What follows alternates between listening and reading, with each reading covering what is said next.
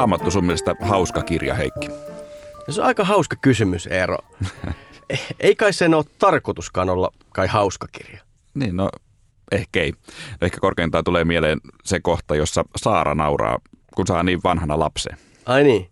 Se taitaa olla se perinteinen esimerkki siitä, että Jumalallekin on huumori.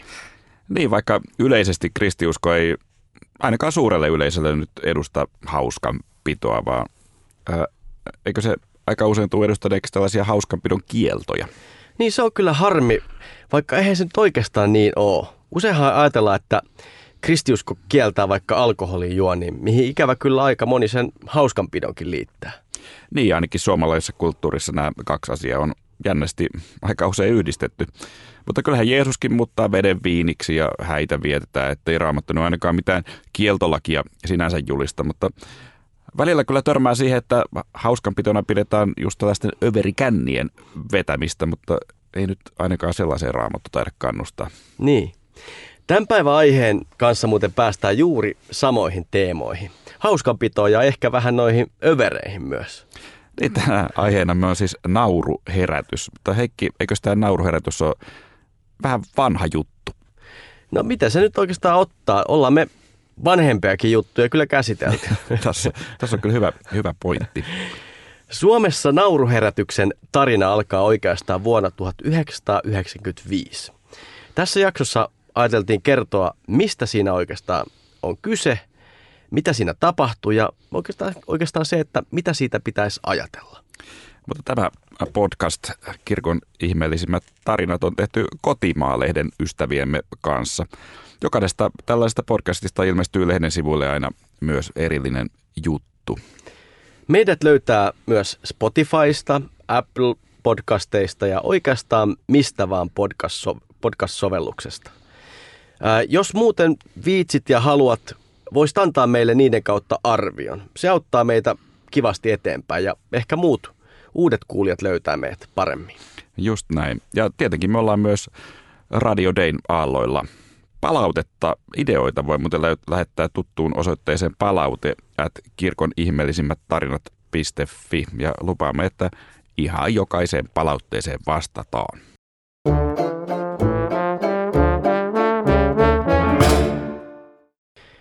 Mutta nyt kun puhutaan nauruherätyksestä, niin tänään todella siis me pidetään tänään oikein kunnolla hauskaa, eikö niin, niin Eero?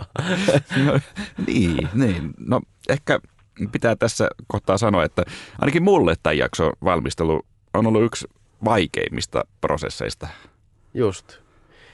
Ja tietenkin just silloin, kun me ei olisi pitänyt pitää Eero sun kanssa hauskaa, mutta sano, että miksi tämä on ollut sulle vaikeaa?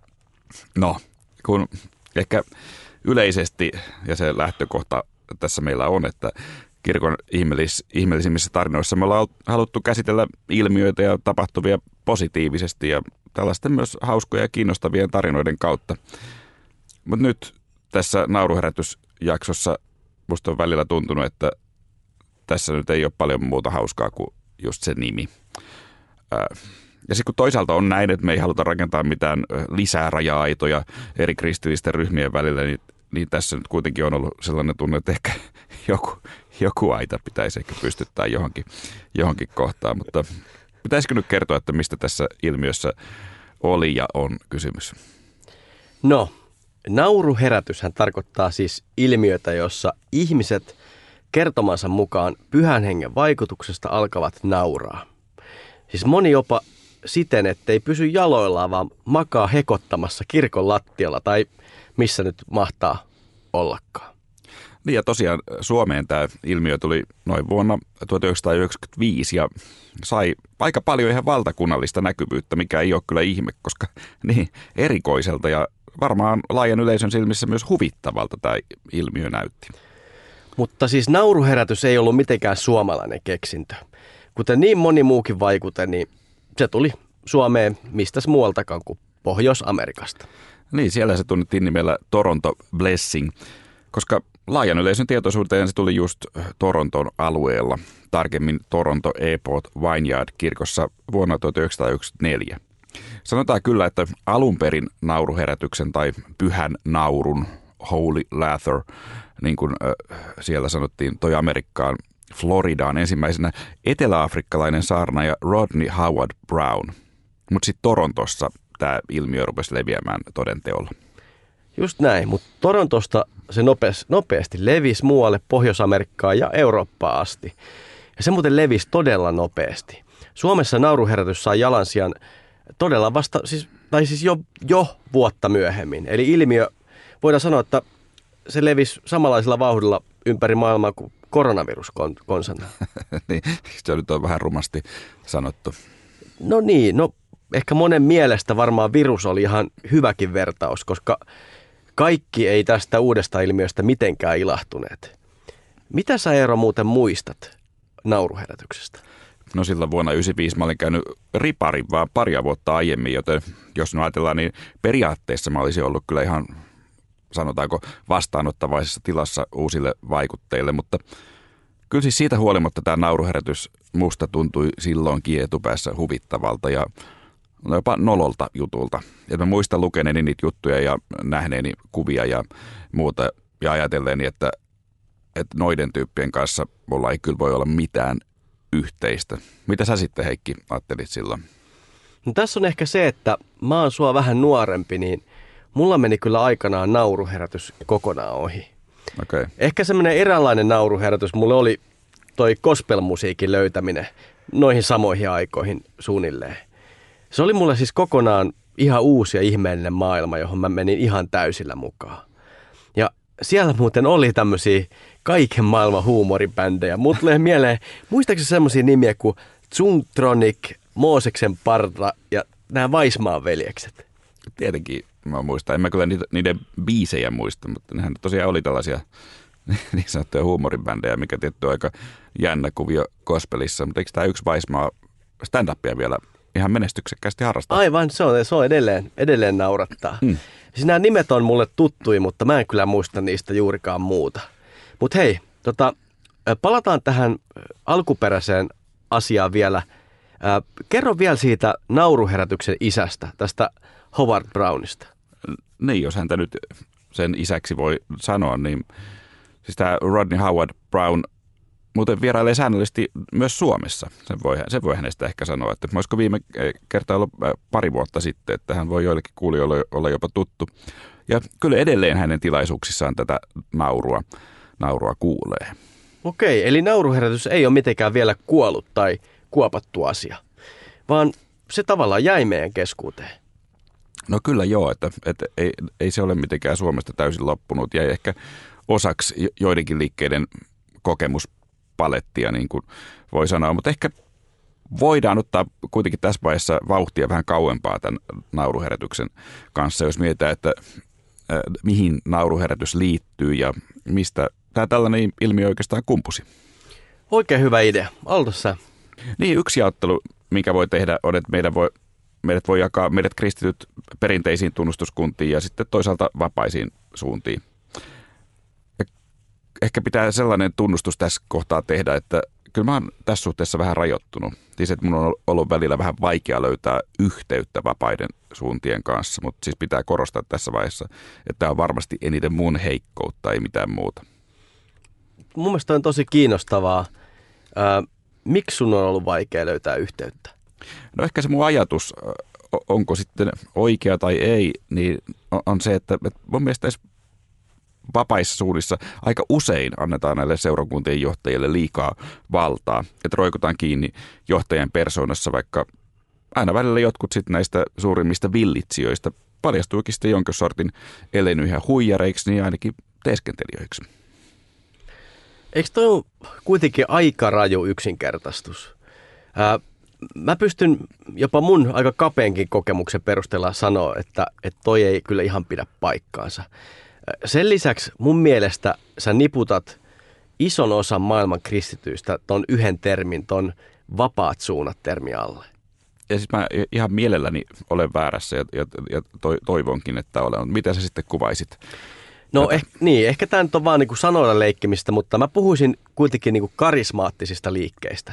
Siis perinteisesti puhutaan kolmesta tai, tai jopa neljästä karismaattisuuden aallosta, tällaisesta kolmesta tai neljästä pyhän hengen aallosta.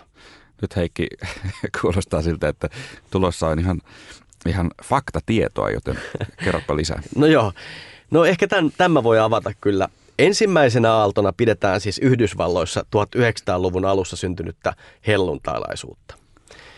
No tämä toinen aalto, joka ajoitetaan vuoteen tai vuosikymmenen 1960-luku, niin se syntyi tällainen perinteisten kirkkojen, kuten episkopaalien ja katolisten sisällä. Eikö nämä episkopaalit, nehän on niitä Amerikan anglikaaneja? Juuri näin. Siis tässä toisessa aallossa myös vanhempien kirkkokuntien sisällä alettiin korostaa armolahjoja, joita oli totuttu pitämään esillä vain helluntai-herätyksessä. No sitten kymmenen vuotta myöhemmin, 1970-luvulla alkoi liikehdintä, jossa syntyi useita vanhoista kirkkokunnista riippumattomia seurakuntia. Ja tähän viimeiseen aaltoon liittyy siis myös tämä nauruherätys. Joo, mutta sä sanoit siis kolme tai neljä aaltoa, mutta tässä nyt käsiteltiin vain kolme. No joo, hyvä, hyvä oli tarkkana. Siis jotkut, ei kaikki, mutta jotkut nimittäin ajattelee, että tämä nauruherätys kuuluu pyhän hengen neljänteen aaltoon, joka voisi olla tämmöinen viimeinen aalto ennen maailmanloppua. Niin maailmanloppuhan me tässä juuri käsittelimme muutama jakso sitten. Mutta sitten jos puhutaan karismaattisuudesta, mikä nyt tässä nousi tämäkin sana, sana esille ja näitä sanoja nyt kun mietitään, niin mietitään nyt sitten sitäkin sanaa. Että et sehän tulee karismaattisuus karisma-sanasta ja karisma voi kääntää joko armolahjaksi tai sitten voihan sen ajatella myös siten, että karismaattisuus on sitä, että joku ihminen on karismaattinen, eli, eli tavallaan puoleensa vetävä. Niin, no monta kertaa karismaattisessa liikkeessä kyse on varmaan kummastakin. Esiintyy armolahjoja, mutta sitten on, on myös toki voimakkaita ja karismaattisia johtajia. Ja onhan näillä niin sanotulla vapailla suunnilla, niillä on tosi paljon eroja, mutta niillä on paljon myös yhteistä. Yhteistä varmaan tämmöinen pyhän hengen työn korostamista ja, ja samankaltaisia ilmiöitä, ää, kuten kielillä puhumissa ja vaikka sitä nauramista. Mutta ei vapaat suunnat ole mikään kristillisyyden villilänsi. Ehkä sitä mä haluan korostaa. On sielläkin ihan rakenteita. Joo, joo, joo, joo, joo. enkä siis mitenkään halunnut niputtaa niitä kaikkia tuossa, mitä äsken sanoin. Että totesin vaan, että, että on tällaisia liikkeitä, joissa paljastuu näitä villitsijöitä ja teeskentelijöitä. Mutta onhan Suomessa nyt tällaisia ikään kuin isoja ryhmittymiä, nyt ainakin Suomen vapaa-kirkko ja Suomen helluntai-kirkko.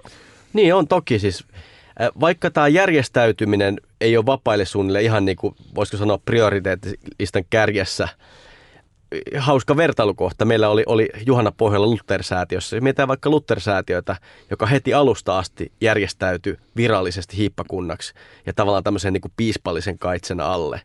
Niin jos sitä vaikka vertaa helluntai-herätykseen, niin helluntai-herätys rantautui Suomeen jo 1910-luvulla, mutta tämä kattojärjestöksi tarkoitettu helluntai-kirkko rekisteröitiin vasta 2003.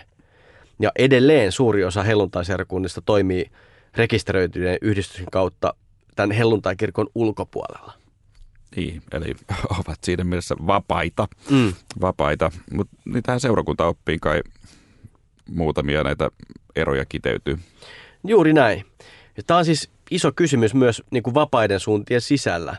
Eli on sitä ihan niin kuin villiä puolta, mutta on tietysti se puoli, joka saattaa jopa vetästä niin kuin messukasukan päälle ennen toimitusta, joka on hyvin, hyvin tämmöinen niin kuin kir- kirkollista, mitä, mikä muistuttaa hyvin paljon tämmöisiä perinteisiä kirkkoja.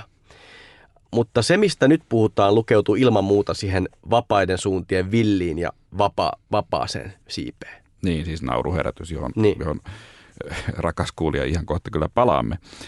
Ja no ehkä mä vielä sen, sen verran sanoin, että, että että totta kai mä oon sitä mieltä, että kansankirkko tai korkeakirkollisuus, miten, mitä nimiä nyt halutaan käyttää, niin voisi oppia vapailta suunnilta tosi paljon. Että kyllähän siellä usko näyttää monta kertaa elävämmältä eikä paperin makuselta, mutta vielä jos palaan tuohon kritiikkiin, mitä alussa sanoin, että kun puhuin että johtajien ylikorostamisesta, niin ehkä se, mitä mä ajattelin, että esimerkiksi Nokia-missiota, mitä sille tapahtui, tai sitten tämä Patrick Tiaisen sinne Kokkolaan perustamaan Word of Faith-seurakuntaa, niin kyllähän niissä se seurakunta rakentui ihan liikaa yhden ihmisen ympärille ja sitten se, se, ne kulissit siitä romahtivat.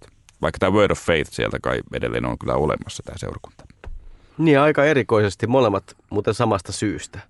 Siis romahti. Si- niin, niin, siitä, että johtajalla oli suhteita saman sukupuolen kanssa. Niin, se on, se on erikoista, että meillä on aika siis lähekkäin tapahtunut kaksi, kaksi ihan lähes identtistä seurakunnan, seurakunnan tota, romahtamista, jos nyt tällaista sanaa voi käyttää. Että Koivistossa ja Tiedessä oli kyllä tosi paljon samaa. Mm. Mutta se, miten tätä keskustelua voi sitoa nauruherätyksen, on, on karismaattisuuteen usein liittyvät alttarikutsut, joissa ihmiset pyydetään eteen, välillä jopa kaatumaan.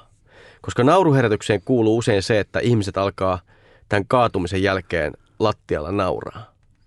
Joo, kyllä. Ja, ja nauraa ja siinä on paljon muitakin ilmiöitä. Että useinhan tämä nauru ei jää pelkäksi äh, siis tavalliseksi nauruksi, vaan siinä on mukana myös kaikenlaista karjumista ja eläinten äänten kuulosia, kuulosta metelöintiä. Se on hyvin, hyvin ihmeellistä. Niin, mutta mulle se kuulostaa, niin kuin, kun katson näitä videoita, mulle se kuulostaa ihan samalta, kun mä yritän laittaa mun kolmeen poikaan nukkumaan sen jälkeen, kun mä antanut niille pussin karkkiin. Niin. joo, mutta, mutta siis tämän lisäksi tähän nauruherätykseen näyttää liittyvä myös tämmöistä niin hervotonta tärinää ja vapinaa siinä lattialla. Joo, että ihmiset tavallaan menettää siis kokonaan kontrollin omaan kehoonsa. Sekin varmaan jakaa ihmisiä. Toisille tuollainen kontrollin menettäminen voi olla varmaan tosi vapauttava kokemus ja toisille taas kauhistus. Jos nyt unohdetaan hetkeksi nauruherätys ja puhutaan yleisesti näistä karismaattisista kokemuksista, niin Eero, onko muuten koskaan käynyt kaatumassa? No, no nyt kun kysyt, niin Ö, olen ja en. Siis mulla oli kerran vuosia sitten elämässä vähän paha paikka ja sitten siihen liittyen mä löysin itseni Pirkko Jalovaaran tilaisuudesta ja menin sitten myös sinne eteen. Ihan oikeasti? No, mä, mä en oikeasti, mä en tiennyt tätä. Tota, Mutta hei, mikä sut sai lähteä tähän tilaisuuteen? Niin no, sitähän on aikaa. Siitä on kohta varmaan vajaa 20 vuotta. Ja se oli aikaa, kun mun äiti sairasti vakavasti. Ja sitten mulla oli sellainen hengellinen tai hetkellinen, ei kai ole mitään haittaa kokeilla kaikkea vaihe. Ja, ja siihen liittyy se, että mä kävin myös siellä. Niin, kun tämä on kiinnostavaa, koska mä muistan ne ajat, koska me oltiin silloin jo kavereita. Ja mä muistan, että me kyllä juteltiin silloin niin uskoasioista, ja, mutta tästä asiasta mä kuulen vasta nyt. Ää, mä luulen, että sä et ole kauhean monelle tästä puhunut. Ei varmaan. Että sä kävit näissä tilaisuuksissa. Mut tota, Täällä kerran vaan. niin, no mutta mut sano vielä, mitä, mitä, mitä siinä kävi? No sitten mä menin sinne eteen, mä ajattelin, että mennään nyt kun täällä ollaan, että, että kai se tämäkin on koettava, mutta sitten mä todella jäin kyllä melkein ainoana pystyyn siinä, kun nämä muut ihmiset sinne vierellä lakos maahan, niin meikäläinen sinne kyllä jäi seisomaan. Eli sä et kaatunut? No en kyllä. Että kyllä mä muistan aika tällaisen tota, elävän tunteen, että nyt se Pirkko yrittää töniä tuossa. Mutta kyllä se oli, siis, siis kokemus se oli, että, että se varmasti muokkasi omaa uskon käsitys, käsitystä jollain tavalla, että siinä mielessä kaikki kotiin päin. Et, et varmaan tuli sellainen tunne, että elämää ei kannata ripustaa tällaiseen ihmeiden odotukseen niiden varaan, vaan enemmän ehkä siihen, että tapahtuko sinun tahtosi, että tulee mitä tulee. Siis sen takia mä ajattelin, että varmaan oli ihan hyvä käydä siellä, että kyllä mä jotain opin. Niin, eikö toi aika, aika hieno, hieno, hieno oppi, vaikka tapahtuu ehkä vähän erikoisen tapahtuman kautta. Niin. Luuletko sä, että ää, se, että sä et kaatunut, johtui siitä, että sä et vaan niinku halunnut menettää kontrollia? No siis voi olla. En, en mä tiedä. En mä esimerkiksi hypnoosiinkaan kerran päässyt, vaikka yritinkin. Et voi olla, että mussakin on tällaista, että haluan no. olla kontrollissa. Ää, niin, että et mistä se voi tietää. Mutta mm. tosiaan että se oli niin käänteisesti hyvä kokemus, että olisi sen kaatumattomuuden voinut ottaa huonomminkin. Esimerkiksi vaikka nyt sitten, että nyt Jumala ei tahdo antaa minulle tätä lahjaa ja, ja olen jotenkin hyljeks, hyljeksitty hänen silmissään. Mm. Ajatteliko se niin silloin? En, en. Mm. Naurettiinko siellä Jalovaaran tilaisuudessa muuten? No ei kyllä, muut, kyllä naurettu, että vaikka tästä nyt puhutaan, niin, niin tämä ei mitenkään liity siis nauruherätykseen tämä mm. nämä jal, Jalovaaran tilaisuudet, että me emme halua sitä, sitä sotkea. Ja silloinhan Jalovaara ei myöskään ollut tuomittu näistä rahankeräysrikoksesta tästä, että se tuomio tuli yli kymmenen vuotta tämän jälkeen. Mutta onko Heikki käynyt joskus kaatumassa, kun näistä kokemuksista ja ilmiöistä puhutaan. Niin, mä ihan tässä niin suu auki kuuntelen sun, sun kokemuksia. Ää, kun mä, mä luulin, että mä oon meistä se, joka olisi jotenkin paremmin konnektoitunut tänne vapaisiin suuntiin. mutta, su, niin, mutta sul, sullahan on vaikka mitä kokemuksia. No ehkä jos tässä niin kuin miettii mun omia kokemuksia, niin ää, mä oon ollut Nokia, Nokialla, Nokiassa no, torstai-illassa. Nokia-missio. No Nokia-mission torstai-illassa, kun silloin kun se oli vielä Nokialla. Ää, silloin mä en mennyt al- alttarille, vaan mä seurasin sitä hommaa ää, parvelta käsin. Mä muistan kyllä tosi elävästi sen. Koivistolla oli kyllä aika kova meno päällä. Siis mä tarkoitan kova meno siis ihan fyysisesti. Se liikkuu Joo. tosi paljon kirkkosalissa ihan joka puolella. Tuli jopa sinne parvelle. Joo, tähän Ja- on hyvin tyypillistä. Niin, niin, niin. Ja mä muistan kyllä sen, että mä en suhtautunut siihen mitenkään kriittisesti silloin. Okei. ja, ja se näyttäytyi vielä silloin sellaisena David vastaan Goliat asetelmalta, jossa niin kuin tämmöinen vilpitön kirkonmies oli dynaamisen liikkeensä kanssa jäykän ja massiivisen kirkon hampaissa. Niin mä muistan, kyllä, kyllä ehkä jotenkin samalla tavalla. Mä ainakin halusin sitä asiaa tulkita, vaikka ehkä nyt ihan niin ajatellutkaan, mutta, Mm. mm. mutta et, kyllähän se Koiviston tai Nokia-mission touhu alkoi kai lipsumaan jo aika paljon ennen sitä varsinaista syöksykierrettä sitten. Niin. Mut ehkä se, se siitä aiheesta, mutta jotta mä en, jotta mä en jäisi niin sua huonommaksi näissä Ja sehän on Koko- tärkeää. Tämähän on tämmöinen kilpailu. On, Tää, on, tässä on, kil, on. kilpaillaan hengellisillä kokemuksilla. On, on, on. Ai kauheeta. On. No joo. Joo. Ei, mutta mä haluan yhden, yhden, yhden kohtaamisen vielä jakaa tässä. Mä oon nimittäin tavannut henkilökohtaisesti edesmenneen sana- ja ylistysseurakunnan pastorin Veli Saarikallen. Ja se, sehän oli niinku kova kaveri nauramaa. Ja, ja se, hänen repertuaariin niinku kuuluu kaikki nämä ilmiöt. YouTubessa on näitä videoita, jossa hän hyppii esirukouslappujen päälle ja tuntuu, että tosi mikä oli tavallaan ehkä hänen tavaramerkki, että hän niinku karjuu kaikki saarnansa. Ja, mutta siis se tota, mutta kun tavattaessa hän, hän oli oikein sympaattinen mies. Niin, mä, mä muistan hänet myös, en koskaan tavannut. Mutta ai- aikoinaan olin muuten mukana tekemässä siihen kokonaista dokumenttielokuvaa Markku Koivistosta ja Nokia-missiosta. Että sinänsä kyllä sukelsimme hyvin syvälle tähän, tähän ilmiöön, mutta valitettavasti elokuvan kannalta siinä tosiaan lopetettiin se seuranta vähän liian aikaisin, että se dokumentti valmistui puolisen vuotta ennen kuin Koivisto tosiaan kerähti näiden miespuolisten sieluhoidettavien ahdistelusta. Niin. Oishan se ollut dramaattisempi, jos olisitte seuranneet sitä pitempään. Niin, mutta ei seurattu. Sä et muuten Heikki vastannut siihen kysymykseen sitä kaatumisesta, että onko sä, onko sä käynyt kaatumassa? Mä välttelen sitä. Niin. No ei. Mä en ole valitettavasti käynyt kaatumassa. Mun ainoa tämmöinen niin fyysinen kirkollinen reaktio liittyy yhteen kesälomamatkaan. Okei. Mä, mä en ole kaatunut kirkon alttarilla, mutta mä oon oksentanut Uppsalan tuomiokirkon portaan. Okei, okay. no mikä tämä tilaisuus siellä oli? ei, se ollut, ei se ollut mikään tilaisuus. Me oltiin perhelomalla Ruotsissa ja tämmöisen pitkän ajomatkan päästä me pysähdyttiin Uppsalaan ja nyt kävi vaan sille, että mulla sattui tuleva tämä värillinen haukotus vähän huonoa saumaa. Okei, okay. okay, niin, mutta kyseessä ei ollut siis mikään protesti esimerkiksi. Just. No ehkä se oli korkeintaan tämmöinen niin kuin, äh, kymmenenvuotiaan gneesioluterilaisen vatsanvään. Mikä se Gneesio luterilainen nyt olikaan? niin joo, siis gneesioluterilainen on aito luterilainen. Selvä. Se, se on tämmöinen sana, mitä mä yritän lanseerata Mä huomaan. käyttöön. Joo. Vähän huonolla menestyksellä. Joo. Mutta siis kuten sanottu, mä olin silloin alle 10 vuotta. Mutta siis tota, eikä se nyt ollut, ollut varsinaisesti protesti Ruotsin kirkkoa vastaan, mutta ää, Ruotsin kirkko on muuten semmoinen aihe, mitä olisi kiva käsitellä jossain jaksossa. Ää, mutta Totta. hypätään, eli en ole käynyt kaatumassa, ää, on käynyt oksentamassa tota, ää, Ruotsissa. Joo, kiva kun Okei, kerroit. okei. Joo. Anteeksi tästä rinnastuksesta. Mutta kaatuminen on, on kiinnostava ilmiö. Miten se susta liittyy vielä tähän niin päivän aiheeseen? No nimenomaan varmaan ju, juuri se, niin no, paljonkin. Että pyhän hengen voimasta tapahtuva kaatuminen, siis kyllä se liittyy voimakkaasti tämän päivän aiheeseen, koska sehän ei ole mitenkään uusi ilmiö siis tästä siis 1900- tai 2000-luvulla, vaan kyllä se oli esimerkiksi 1700-luvulla läsnä Yhdysvalloissa ää, ja, ja myös protestaattisessa Euroopassa, kun tapahtui tällainen ensimmäinen suuri herätys, niin kuin sitä kutsuttiin.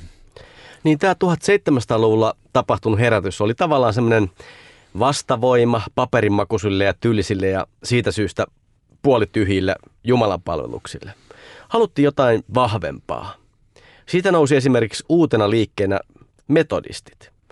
Ja näinä aikoina alettiin nähdä esimerkiksi ilmiöitä, joissa ihmiset tärisi ja joutui hurmoksen valtaan. Eli osattiin sitä ennenkin.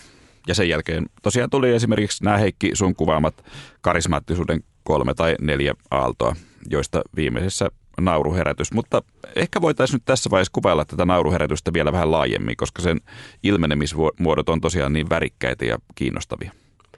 Tuossa tuli mainittu, että paitsi että osa nauraa, moni alkoi myös karjuu ja huutaa eläinten äänillä.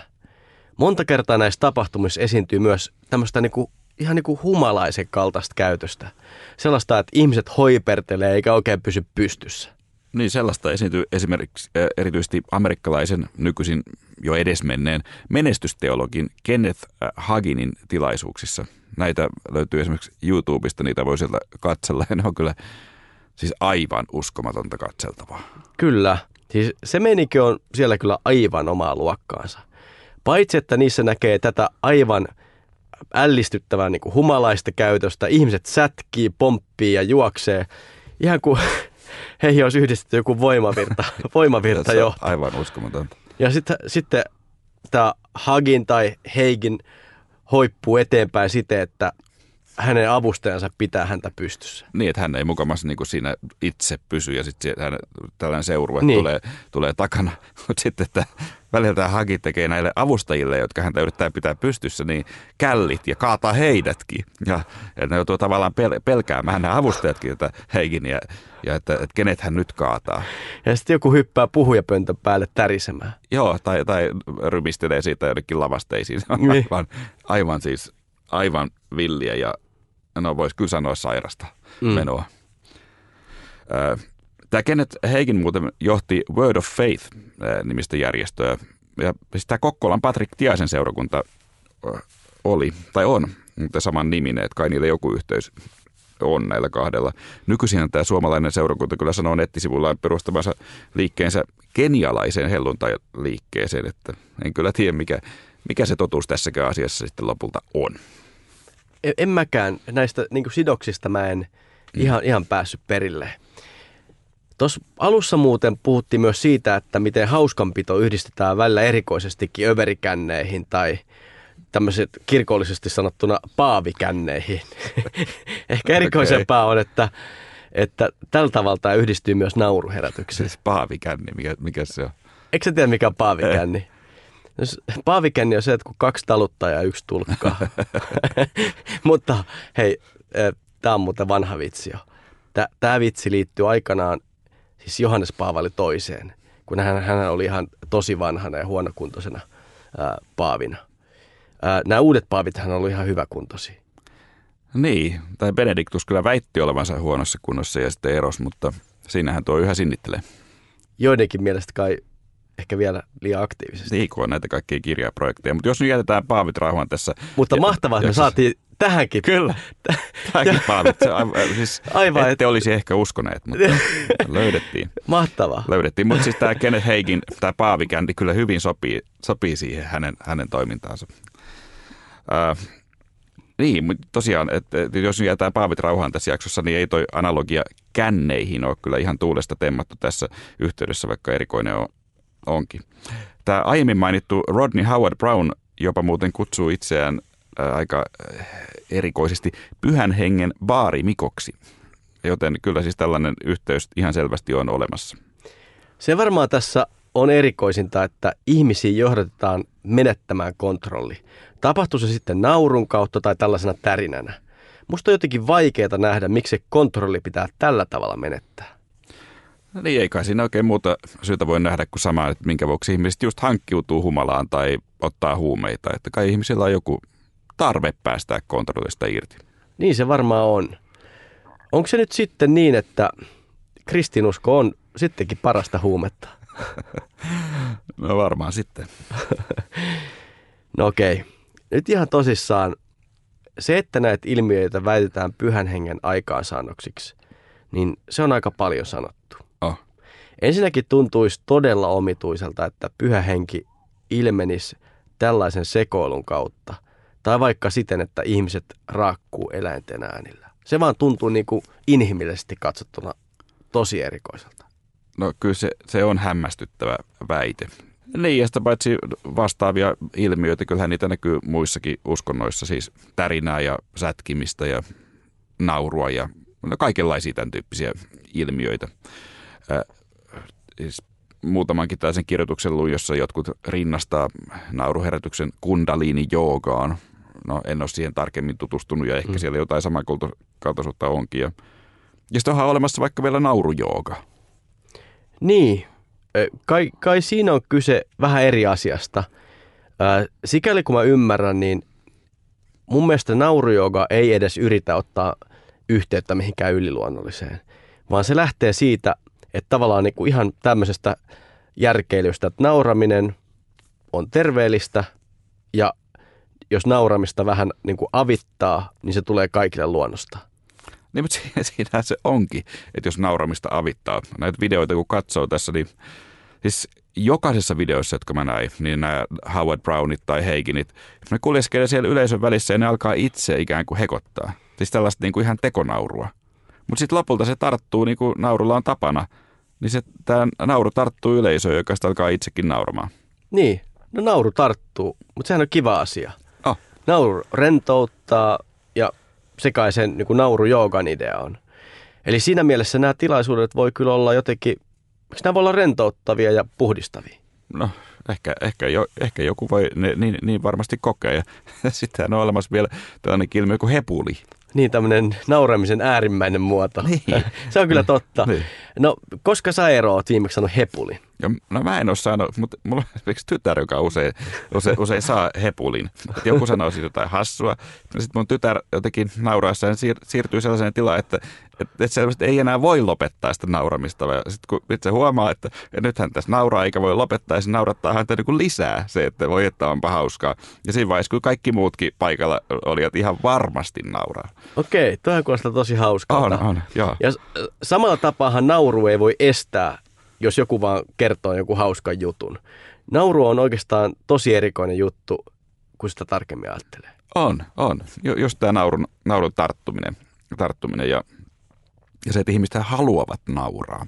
Ja kun, mm. kun näitä näitä ihmeellisimpiä nauruherätysvideoita katselin, niin kyllä mun täytyy, että kyllä itsekin melkein alkoi nauraa, kun oli se niin ihmeellistä se touhu. Niin varmaan olisi ollut vielä hauskempaa, jos olisit ollut mukana siellä. No, no varmasti siellä joku nauru olisi, olisi päässyt. Tiedä sitten mistä syystä, mutta ainakin siitä, että kaikki nauraa ja se on niin sekavaa menoa. Niin, niin, niin, niin. niin. niin. Mutta ta, mitäs näistä nauruherättäjistä sä saat kertoa tarkemmin? Niin, no, no esimerkiksi otetaan tämä Kenneth, edesmennyt Kenneth Heikin. Hän oli to, tosiaan myös menestysteologi. Että ajatteli, että kristinuskon tunnuspiirteisiin kuuluu tällainen maallisen varallisuuden siunaus myös. Niin.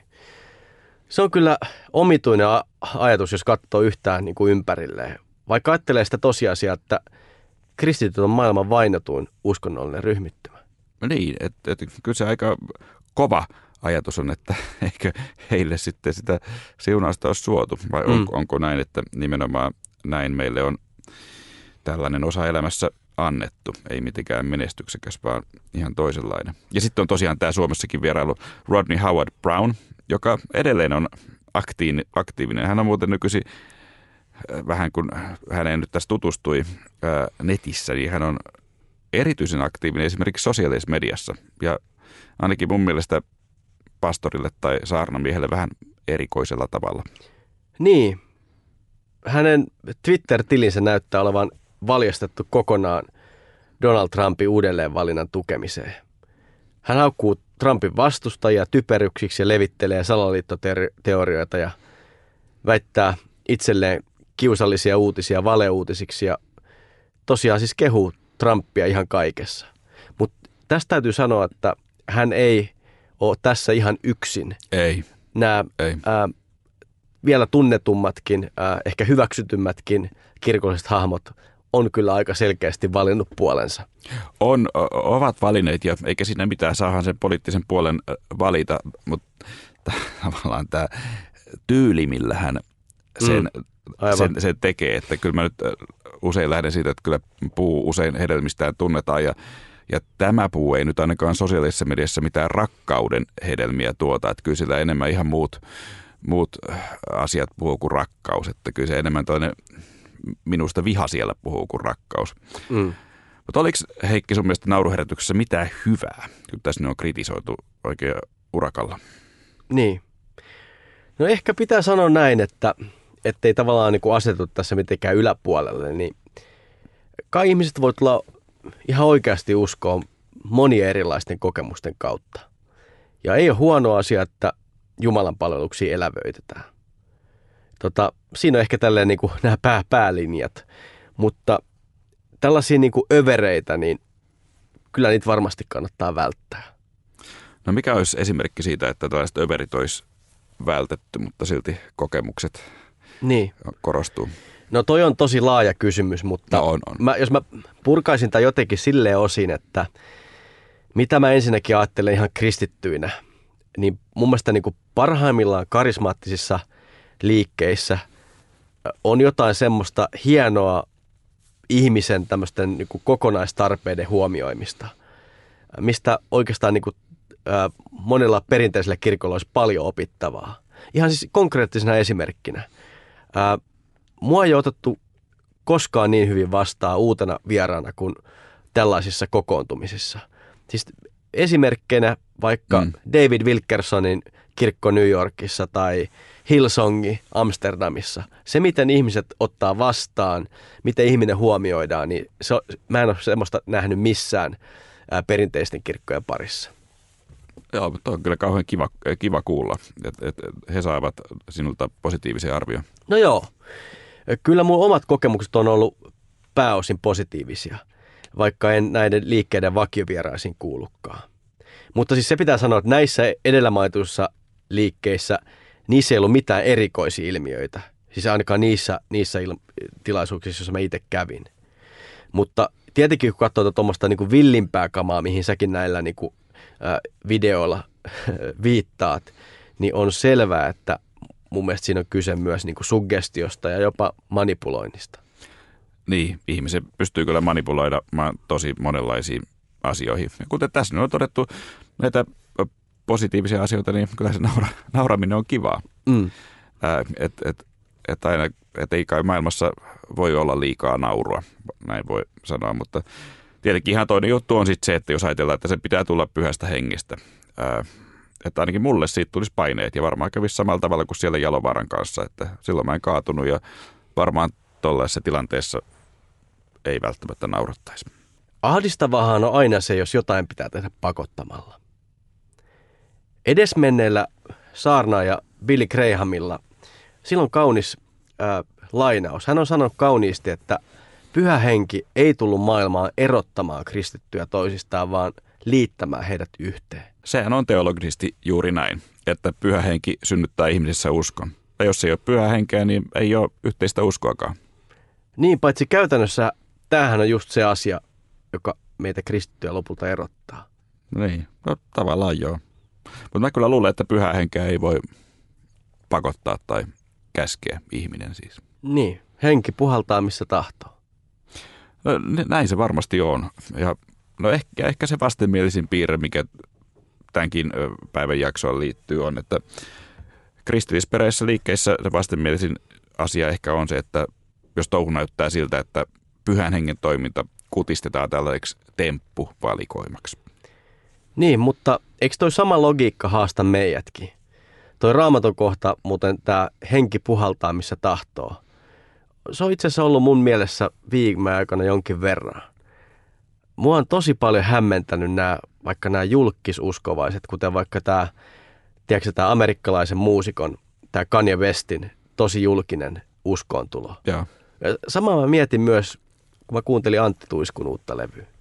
Niin mitä siitä, tykkäsitkö siitä? No mua hämmensi Tuiskun levy se, että, että se ei ollutkaan mitään pilkkaa tai pintaa.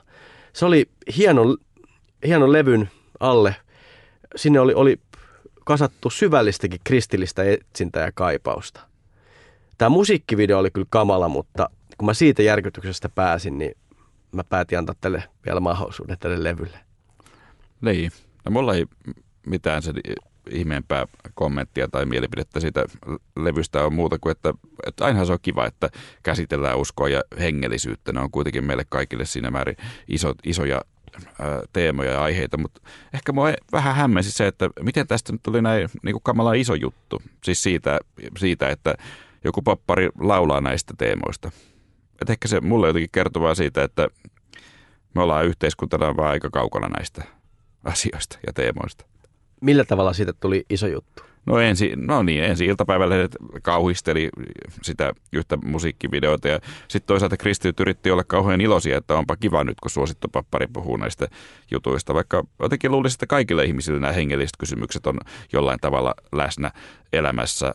Ja, ja jos ajattelee jotain muusikkoa, että se pitäisi olla normaalia, että voisi käsitellä näitäkin asioita. Mm. On sitten muusikko ateisti tai uskovainen tai minkä uskonnon edustaja vaan, että, mutta jotenkin tuntuu sitten, että nämä uskonnolliset hengelliset asiat on jotenkin pannassa tai kielletty. Mutta nyt kun tarkemmin ajattelee, niin tämä voisi olla jonkun toisenkin jakson aihe. Sanoit Eero alussa, että tämän jakson valmistelu on tuntunut kaikista vaikeimmalta tähän mennessä. Mun on pakko kysyä, että miltä susta tuntuu nyt? No, mitäs nyt siihen sanoisi? Kyllä toisaalta tämä jakso on ollut ihan silmiä avaava. Kyllä tässä siis monenlaista muistoakin on tullut menneisyydestä, menneisyydestä mieleen. Ehkä mä sen haluan sanoa, että, että vaikka tässä on paljon tullut kritisoitua, niin se miten tässä nyt viime vuosina on saanut ehkä lahjaksikin sen, että on oppinut tuntemaan kristittyjä tosi monista eri liikkeistä ja, ja taustoista ja, ja mitä, mitä tässä nyt on tullutkin sanottua tässä, niin että kyllä mä oon kokenut sen jopa oikein isona siunauksena ja, ja silmät on avautunut myös siis näkemään, että kyllä kristillisyyttä voi todella monella erilaisella tavalla ää, elää. Ja mm. se on hienoa. Jäikö sun mielestä jotain sellaisia teemoja, jota meidän pitäisi vielä perata tämän jakson jälkeen, niin kuin tästä tematiikasta? No kyllä tähän Howard Browniin liittyen esimerkiksi tämä USAn kristi, kristillisyys ja kristillinen oikeisto ja, ja uskonnon politisoituminen, niin se on mielenkiintoinen teema. Mua kiinnostaa syventyä jossain vaiheessa Billy Grahamin elämään. Mutta ehkä tämä on myös semmoinen jakso, joka herätti kuulijoissa jotain uusia ideoita. Mäkin niin kuin jotenkin tunnustan sen, että tämä oli tavallaan niin kuin semmoinen pintaraapasu ja välillä ehkä rois, roiskittiin, ehkä epätarkastikin – tätä asiaa oli jotenkin niin paljon ja niin monta, tämä lähti tavallaan niin moneen suuntaan.